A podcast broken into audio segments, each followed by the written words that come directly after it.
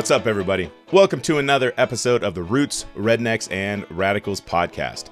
Today, we're going to learn something new and interesting in the world of Americana, roots, and folk music. But before we get to that, I want to say a quick reminder to like, follow, and subscribe wherever you're listening to this. And if you're on social media, give me a follow if you haven't already. I'm on Instagram, I'm on TikTok, and I'm on Facebook. Just search up the name of the show and you will find me there. All right, let's get to today's episode. Well, as you know, February is Black History Month, and I wanted to do a special that's been on my mind for a while now. This idea that hip hop should be respected as folk music. And this week, I had a chance to talk with a band that is absolutely amazing. They're, they're so, so interesting. They're called Gangstagrass, and it's a fusion of bluegrass and hip hop. Bluegrass music with MCs uh, doing rhymes over the music. And uh, I tell you what, these guys are amazing guys. They're, they're super fun to talk to, really, really uh, just well read as far as uh, music history goes. And um, man, it was a fantastic conversation. Had such a good time talking to them. And uh, they have some new stuff coming out here pretty soon. Uh, we talk about it at the end. They got some, some videos coming out. Got some music coming out hopefully this summer, and I really hope to have them on the show again. Uh, but for now, this is uh, my celebration of Black History Month and uh, my conversation with Gangstagrass. Enjoy.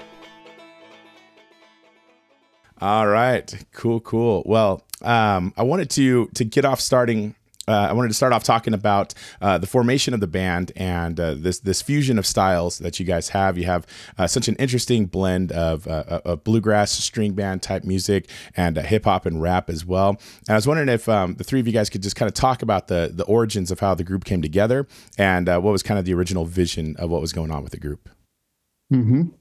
Well, everything got started in about 1920 when uh, record labels started separating things between hillbilly music and, and race records. And we were like, no, man. So we had a we had a secret meeting uh, inside the Washington Monument uh, in which we said, hundred years from now, we're going to do bluegrass hip hop and let people know that they belong together. I like that. And uh, sorry, could you uh, could you introduce oh, yourself? this is Wrench. That's Wrench. right. Yeah. Thank you. Thank you. This is Wrench, and that's that's the uh, that's the official history of of the origins of the band. so, uh, uh, Dolio, Dolio, maybe I could ask you, um, uh, what was the? Maybe you could talk a little bit about your background to music and um, and um, uh, kind of um, you know what what you were um, uh, bringing to the group as far as like hip hop and, and, and vocals and all that kind of stuff. Uh, yeah, this is Dolio. Um, this is Dolio the Sleuth. I'm actually as far as music stuff, I kind of got it. I've been doing it since I guess about six years old or so. Um, my grandmother was a was the is a was a pianist uh, and played for Sunday school basically. So I was just got my start sitting on the piano bench next to her every Sunday. Um, uh, then I going out through through to childhood, I end up doing like choirs and little groups here and there, and then you know, um, some marching band and all that good stuff. Um, and later on, just kind of got involved in the hip hop scene, kind of like early high school, all then all through college, just kind of doing my thing. You know, the usual pathways of like street corner battling and rapping at parties and um that type of stuff, but also always dabbling in other forms of music like R and B, blues, etc. Um, I ran into Wrench when I moved to New York. Uh, funny enough, after quitting music, I was trying not to really be involved but yeah, it kind of got you know it's one of those things. I guess if it's in you, it's in you, and it won't be hard for people to pull you back into it. so I met him by chance, um, and he was letting me know about this thing that he was doing. This was actually prior to Gangstagrass. It was sort of like this honky tonk, hip hop funk type of thing he was working on uh, with this group he had called B Star Battlestar America. But me being from the South, it wasn't too far fetched. I was like, oh yeah, this sounds funky. I'm down. Um, so I got down with him. I was uh, the turntablist in that in that group, and I guess later he discovered I also did some rapping and such. Um, so when he started putting together the Gangstagrass, you know, stuff, he when he reached out and I was, you know, it didn't take me any convincing at all because I had already worked with him with B Star and you know had a great time making that music. And one thing about Wrench is that he can make something funky. nice. What what part of the South are you from? Uh, I'm from originally from Pensacola, Florida, born and raised. Oh, okay. East side of Pensacola. Well, born in West Pensacola, but raised in East Pensacola. Gotcha. And you, you played some music in, in high school. Do you still play instruments, or um, was that just like a high school marching band uh, thing? Well, middle school and marching band, a little bit of, in, in, middle school and high school, and then a little bit of college. I was playing trumpet and some other black brass instruments. Um, myself and and my brothers all play percussion and brass. Um, I dabbled in a few others, but not enough to brag on. Just enough to make something in the studio, basically, as far as like you know, keys and the other instruments that, that I dabble with. I do pick up the horn every now and then, though. Yeah, and uh, uh, Arson, if you could um, uh, kind of tell us a little bit about your musical history as well, that'd be great. Uh, yeah, this is Arson, the voice of reason. Um, you know, it's funny. Oops. I do. I am not very musically inclined. Um, beyond beyond rhyming. Like I I I, I got into hip hop.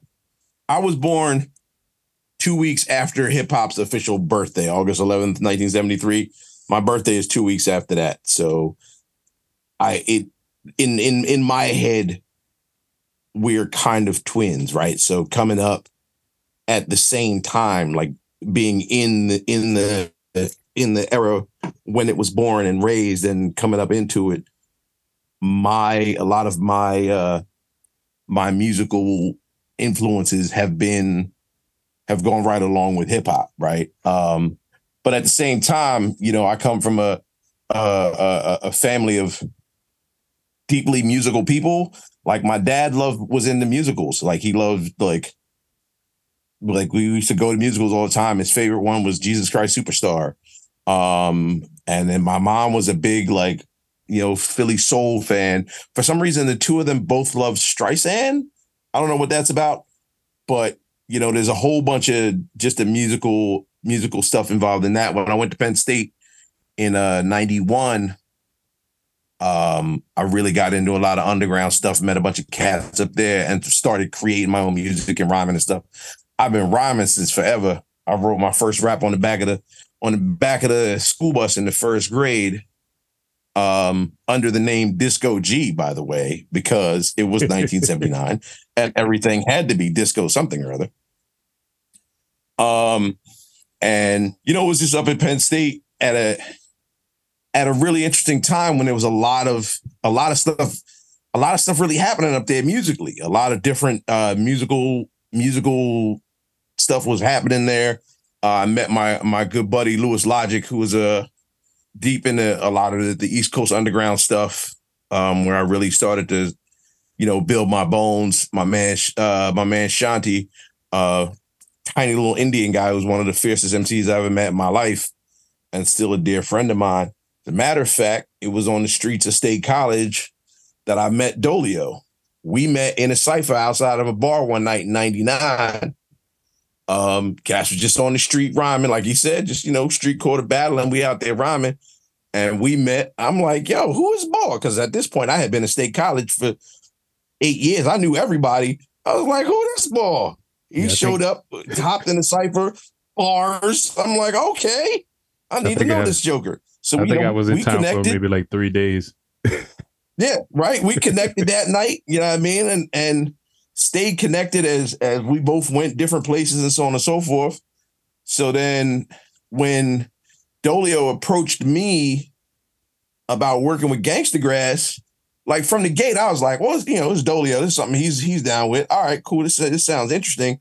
And then I heard some of the joints. I'm like, oh yeah, we can do this. We can definitely do this. And I met Wrench on a Wednesday night in Philly, uh, where I'm from, by the way, Philadelphia, greatest city on earth. We met up um, with you just before sound check to try out the songs. Yeah, we yeah we did we did the show. And then I hopped in a van with him and like three other dudes that night. Um, a thing I don't recommend for most people. Again, I'm a relatively large dude. It's fine. Most people I wouldn't recommend just doing a show and hopping in a band with four strangers, but you know, it's whatever. Um, and that was what 2011. Here we are 13 years later, still rocking out and you know, still still building and growing. And you know, uh 50 years of hip hop has been uh instrumental in in a lot of my musical and just sort of worldview and just sort of trying to keep that alive and keep that uh motivated and and and and flowing through what we do. Nice.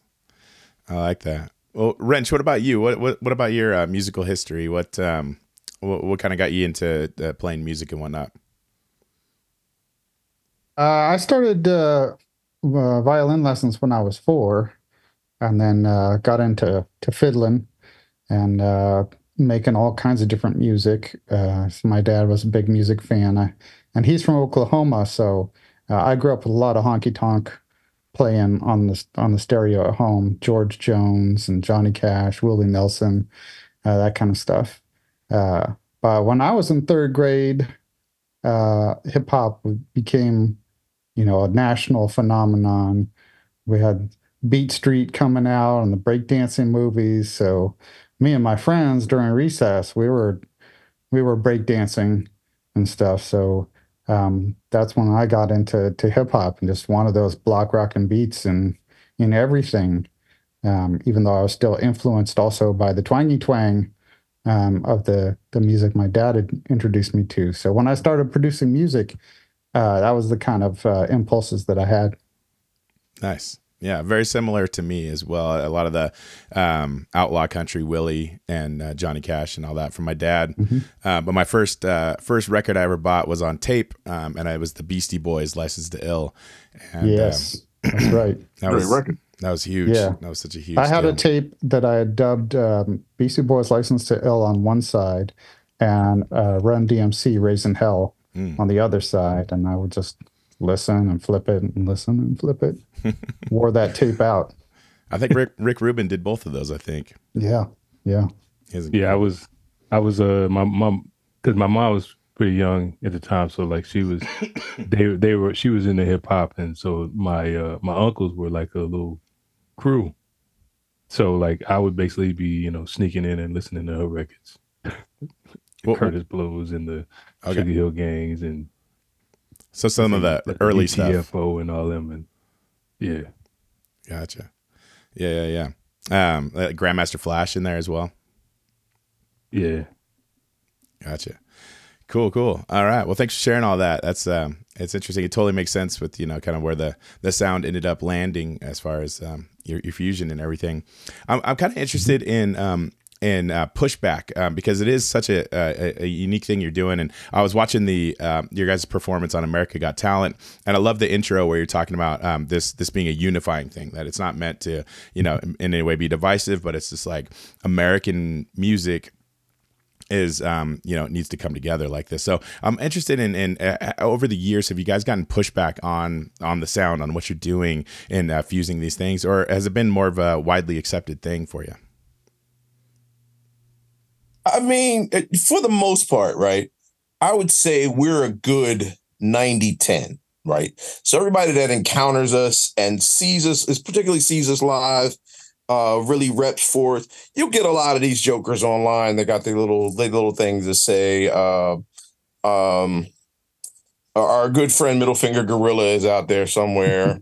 um, we got a we got a we got a message in our in our Facebook Messenger. This dude just hate. There's just that the raw hatred and lots of middle finger uh emojis and gorilla emojis and racial slurs and threats and whatever. But overall, right, I I have yet to, except for the one dude, except for one dude ever, I've yet to encounter anybody at a show that was like, no, that's not it once you once we mm-hmm. get them in there once they see us like particularly like hearing it most of I, i'd say I'd say 90% of people are like, oh, okay, all right, I see, I see where you're going there. But live, forget it. Once they see it live, it's over. If there's you you can't help because everything is so natural. It's so authentic. Like there's no it's no like there's no like goofy little raps to like hey now we're trying to rap. And i hope everybody is down with that. Like it's none of that. Like every every every bar that you hear from dolio is is authentic and ridiculous and fire and and just ugh, just meaningful stuff. And everybody that we got playing on everything is really you know giving it their all. Uh, Wrench's beat Wrench's beat listen I, Wrench is one of my favorite producers ever, and I'm a hip hop dude.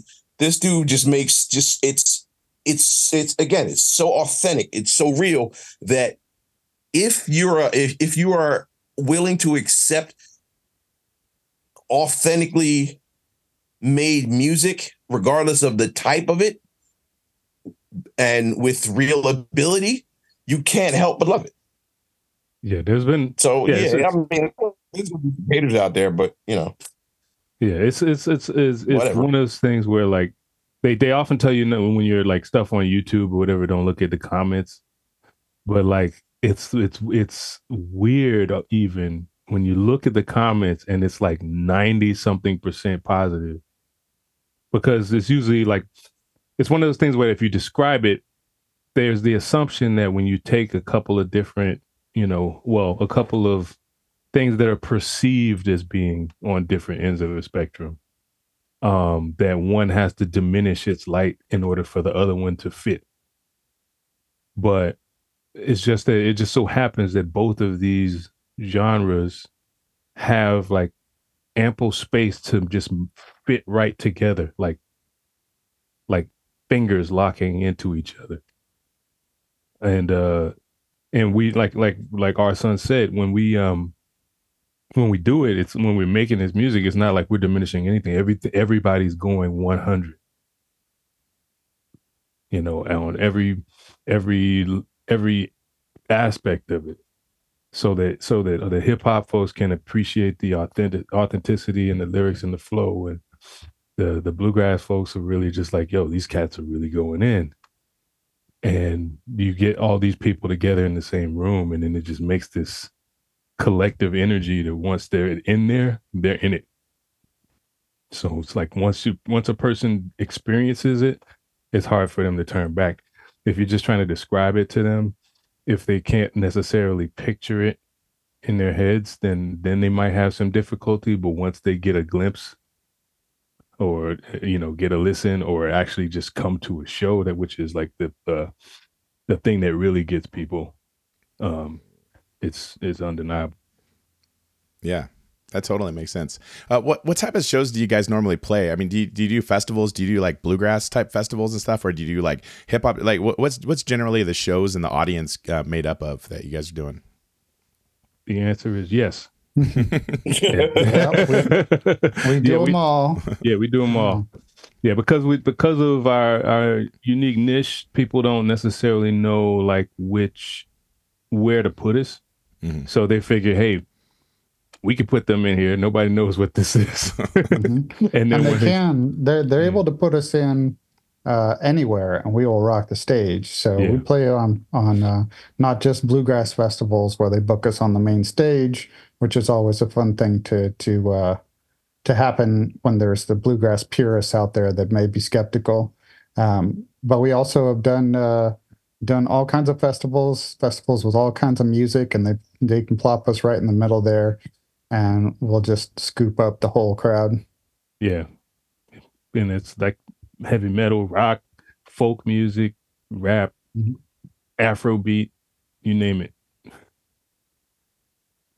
you know, it, it, it's crazy when you get the opportunity to to to open up for soul to soul uh one night and then you know I, so we did glastonbury last year and we did it uh late and paul mccartney was on the main stage before us so i like to say that paul mccartney opened for us because he was technically performing before we did so Paul McCartney opened for us at Glastonbury. Yeah, I said it. Um, but yeah, like like I said, man, like wh- whatever wherever you want to put us, I guarantee you we're gonna rock the crowd. That that's and that's the great part about what we're doing because it is again so so very real and so very authentic uh, that music lovers, regardless of their particular genre affinity, are are gonna rock out to it. Yeah, that's fantastic. Yeah, you know, it, it's, it's such an interesting thing, kind of what, what Wrench was getting at in the very beginning in the intro, um, eh, that both these styles, bluegrass and, and, and hip hop, are working class music, and um, they, they come from the people. You know, they're they're, they're and that's kind of what um, the the show I had um, this last week on my podcast, and what this one's going to kind of focus on is um, that that hip hop should be respected as folk music, and I don't see in the folk music community um, hip hop getting its due um, and and being respected as such, and um, I just think it's a beautiful thing that you're doing. Um, it's like subversive and political, but not in an overtly political way. It's a very, you know, like like working class, like unifying kind of deal, um, and and using music to do that. And I just think it's like it, it's it's beautiful. It's a cool a cool idea. Yeah, I mean, as as in the last, at least for like the last decade or so, we we kind of feel like hip hop, or at least with us waving that flag, have been basically get, trying to get that spread into the the vernacular of, of, of folk music inclusive of hip hop. You know, we went to folk folk alliance international. Was it 2012? Was that when we went there? First? 13. 13 2013, we first we first did folk alliance international, which is like this national conference of folk uh, music from all over the uh, the world, basically. And then we did it again. Um, when we first came in, you know, no one knew what to expect and we just basically shook the foundations. um, and we would only, you know, any only thing even hip hop related in the whole thing. But when we came back a good, you know, seven years later or so, um, we were not alone. It had it had now become well known that you know, okay, hip hop is part of folk music because folks do it. Yeah. Yeah. Yeah, it's interesting how um, I, the, the the show I did um, uh, last week was um, kind of breaking down the, uh, the, the instruments of hip hop and um, how they're they're oftentimes not referred to as as as such as instruments, but like a DJ with two turntables in the beginning. When you mentioned like '73, you know the beginnings of uh, Kool Herc and then Grandmaster Flash developing break beats and using those two turntables in this in this unique way and um, and and keeping the party going and doing all that kind of stuff like that's that's that's an instrument. Like they turned that into an instrument absolutely. Early, yeah, yeah, that was um, that was the birth of a totally new original instrument. Yeah, yeah imagine the first time somebody picked up a washboard or a pair of spoons yeah. there was a similar reaction you know? And now we got entire genres based around washboards yeah, yeah, and that's kind of the story of music, right? It's just like humans uh, taking instruments and, and using them in different ways and modifying them. Um, and I, I just think it's fascinating. You know, the uh, the drum machine is another example, and the mm-hmm. sampler is another example. Um, hey, uh, Arson, I had a question for you on the um, uh, performance at. Um, uh, America's Got Talent. Um, the the jacket that you're wearing had a bunch of patches on it. Um, I was trying to see it, mm-hmm. but did you have a do you have a J Dilla uh, patch on there? Yep. Okay. Yes, indeed. And man. you're from J Dilla. Okay, I was wondering because Questlove, I'm a big fan of, fan of Questlove, and he's all about Dilla, and um, you're just a master of the sampler. And that was one of the examples mm-hmm. I used in my um, in my show. But like, yeah, I, would love to hear uh, you talk about uh, Dilla and kind of um, how he came into your life and all that. You know, funny, I uh, I got into Dilla uh, through Slum Village, and and he had been doing stuff uh, for a while before. You there's a bunch of joints that I knew, and I knew that like knew the tracks, but before I really started getting into a lot of the producers and stuff, like I was I was spinning records up in Penn State, and I knew some of the joints. Um, and then uh, my man Mike Jacks introduced me to Dilla through Slum Village, and there was stuff there was stuff that like some of it I didn't love initially, and some of it I did. And as I like, the more I would listen to it, like it was just like, wait, how is it? How did I not love this? Like what what what was I on? Right. It's but the more uh, the more I listened to and the more I was like, like this guy can do anything. Like it just if there's nothing he can't do. And so the other day, uh, February 7th was his birthday. And then the was it the 10th that he passed away? The, the it's it's been it's been weird the last few days because Dilla and uh, another producer, the boy Nujabes from from uh, from Japan, they were born on the same day, the exact same day, and they both died relatively early, right? Um, and like it, it was it was messing with my head for a while because two days two days ago, the twelfth was the day that uh, a year ago was the day that Dave from De La Soul passed away. And one of my favorite songs of all time, Stakes is High by De La Soul, is a Dilla track. And so I'm listening to Stakes is High and like I'm crying now because A, the record has always meant a lot to me. And the fact that the, those two guys are gone, it's just messing with my head, right?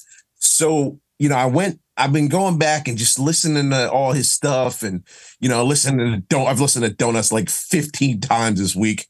Um, and just hearing what this guy does with sounds.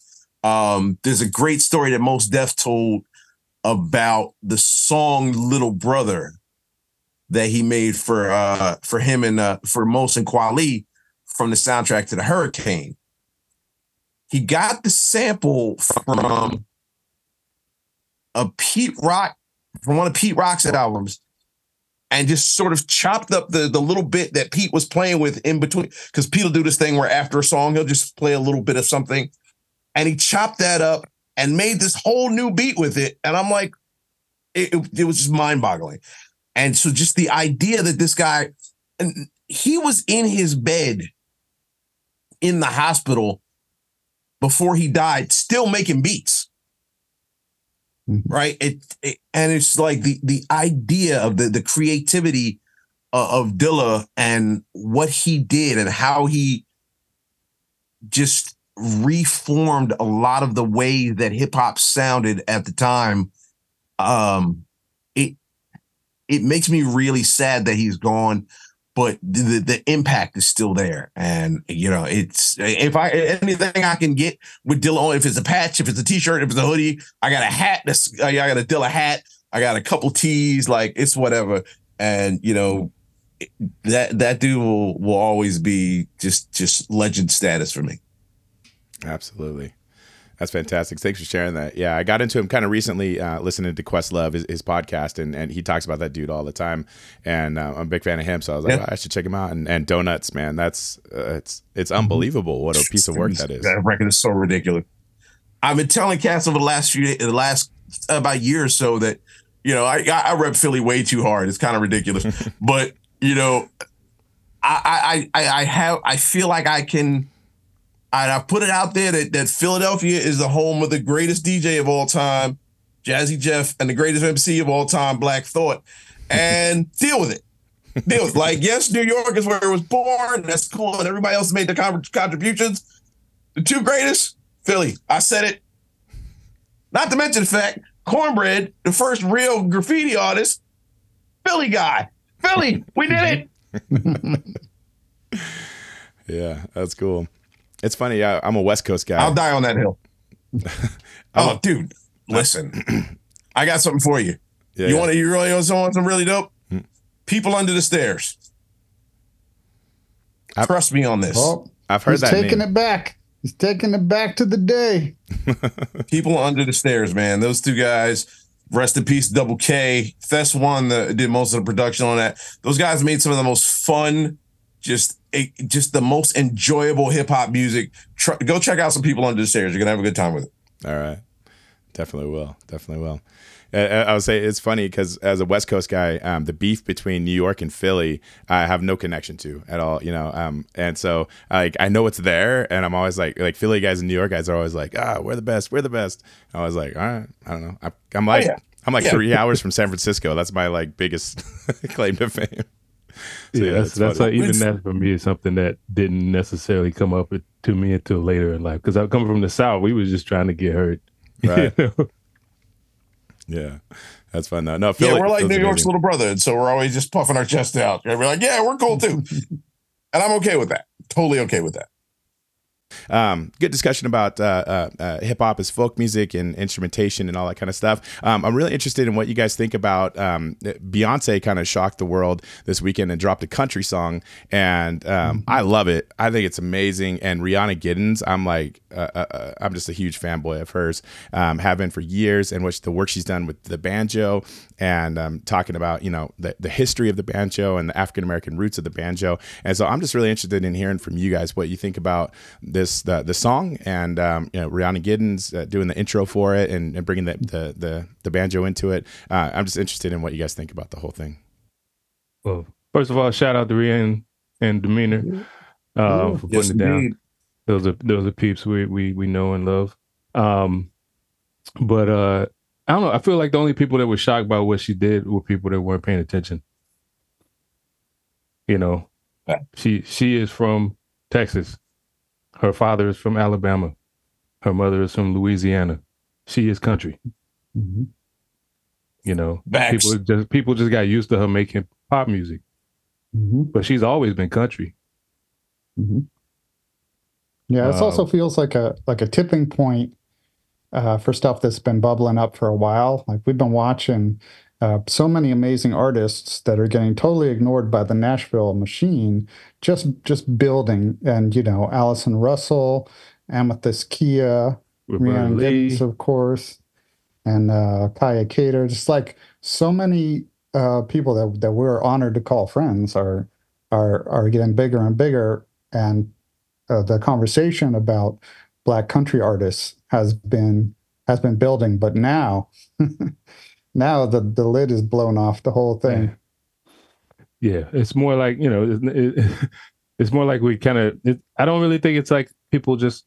It, sorry, let me rephrase it. It seems as though people are starting to to throw around this rhetoric that sounds like we're like they're being invaded when it's really just people coming back home. You know, um, like Mhm. country music started with black people in it. Um, it just it's like rock and roll. You know, it's just what happens is that um, when the commodification of art happens, people start repackaging it so they can sell it. And after a while, people get used to the product and they forgot about the art. And when you forget about the art, you forget about the artists. Um, but the artists are always there. Um, now we're just kind of funny experiencing a second renaissance. Mhm. yes, you did it. You did that. Sorry, I do punchlines. Yeah, but we've definitely found um, that that artists everywhere always like to to collaborate and Yeah. cross pollinate and uh, bring things together and be influenced by each other. Uh, we also have found in our in in the music that we play so much in common between country and hip hop. Um, so one example is that uh, a tradition coming out of uh, old time and bluegrass music is called a pick, where you're sitting around uh, playing spontaneously with each other, maybe trading solos or doing a traditional, and uh, something in hip hop called a cipher, where maybe somebody's beatboxing and, and folks will trade verses and freestyle. And they they work uh, in exactly the same way. And once we realized that, like we knew exactly how to do it, and the the MCs and the banjo players could could just you know trade trade back and forth and be spontaneous because it's the same it's the same style of being able to get people together people's music that you can get together and improvise and be spontaneous Yeah. That's interesting. I heard you say that term. I meant to ask you about that because I wasn't familiar with that term cipher. So that's it's just like a it's it's like sitting in a circle and just jamming, uh, but like a hip hop Yeah. style. Yeah, Mhm. Yeah, man. Yeah, yeah, that's exactly what it is. And it, it was it was funny when we kind of recognized that. You know what I'm saying? Like because we we had we had seen so many different so many different picks, right? Just you know, I I was new. It was new. To, it was new. It was very new to me, right? The, the just the whole concept. And so I'm seeing. I'm like, okay, all right. They just they just rocking out. Okay, cool. And you know, I didn't have a. I wasn't playing an instrument, so I was like, all right, let me throw a verse in here real quick. And you know, it was, but it fit. You know, it it fit. And I, yeah, I would I could imagine that a dude with a guitar. Actually, you know what? I'm not even gonna lie. I've had, I've been in ciphers with a guy with a guitar. Up in Penn State. Like, you know, my man was playing the guitar and a bunch of us were just sitting around rhyming. He was just getting it down in the rhythm. So yeah, you know what? I don't know why I didn't notice that before. But anyway, um, yeah, man, it, it's it is it is like when you really break it down, it, it really does go back to that whole idea of it being folk music. You know what I'm saying? Mm-hmm. Absolutely. Yeah. Yeah. And, and, and it just goes back to like that whole, um, I, I just feel like it, it, I, I the, the history of how music and divisions in music has been used to divide us as a people is um it's just wild you know and like just the idea of like genre of having it be called like race music when it's when it's black mm-hmm. artists and have it called country music when it's white artists and stuff like that it, it's just like such a, a, a wild thing and it just seems like we're um, so many people have been um, talking about this and, and, and, preaching about it and all that. And uh, it seems like the consciousness is starting to, to really bubble up and people are starting to get it. Um, that, yeah, music has been used to divide us for so long and it should be something that, that brings us all together and, um, and, you know, makes us like one people. Mm-hmm. That's just another, another one of the things about history that, that we're starting to bring up and, and wrestle with. Just like you can, you can see the, the lineage of, um, neighborhoods that still exist and are still unequal based on the the redlining maps that were drawn so long ago during segregation, but now um, that just it carries on as a legacy.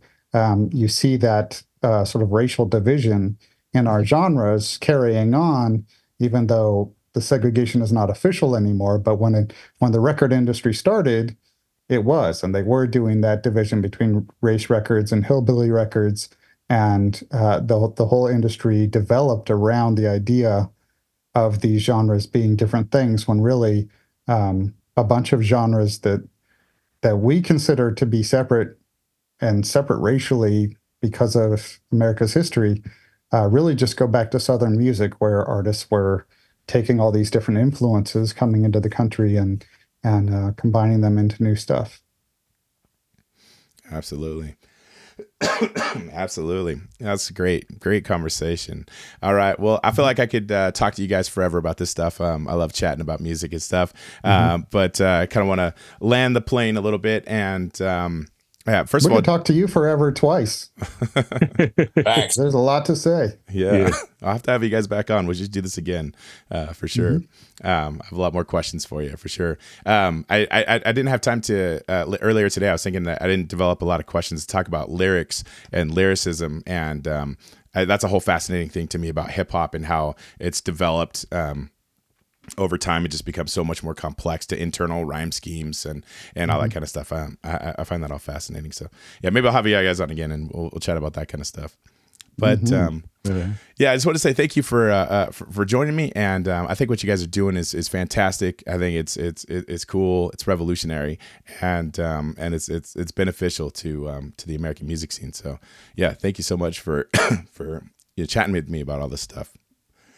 Thanks for uh, doubt, allowing no us to to rock with you. Yeah, for sure. No doubt. Bef- keep, before keep an eye and an ear out on on the uh, on the socials. Um, there's a lot going on right now with the with the Kickstarter that we got going on for mm-hmm. the new album.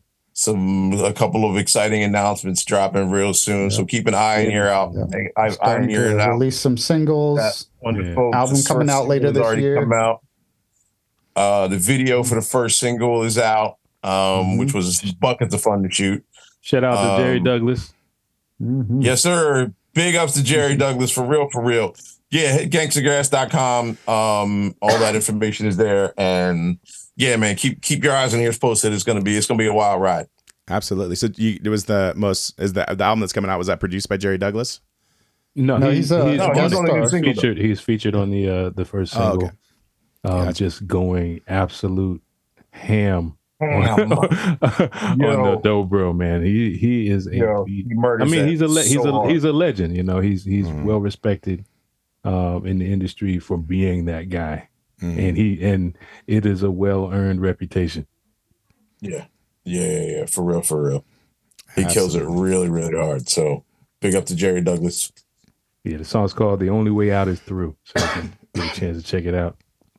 All right, cool. Yeah, so check out gangstagrass.com for all the updates on uh, what's coming up. And uh, do you have a release date on uh, when that's coming up?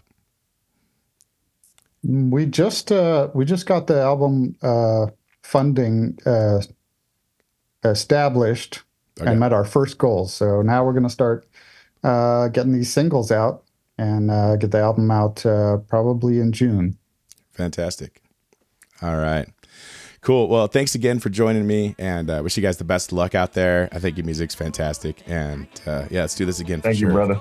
Thank you. No doubt. Appreciate it. Hey, everybody, thanks for listening. Just a quick reminder to follow me on social media Instagram, Facebook, and TikTok. Like and subscribe to the show wherever you're listening to this. Leave a rating and tell a friend. Also, big thanks to Charlie Marks for providing the music for the show. Until next time, everybody, have a good one.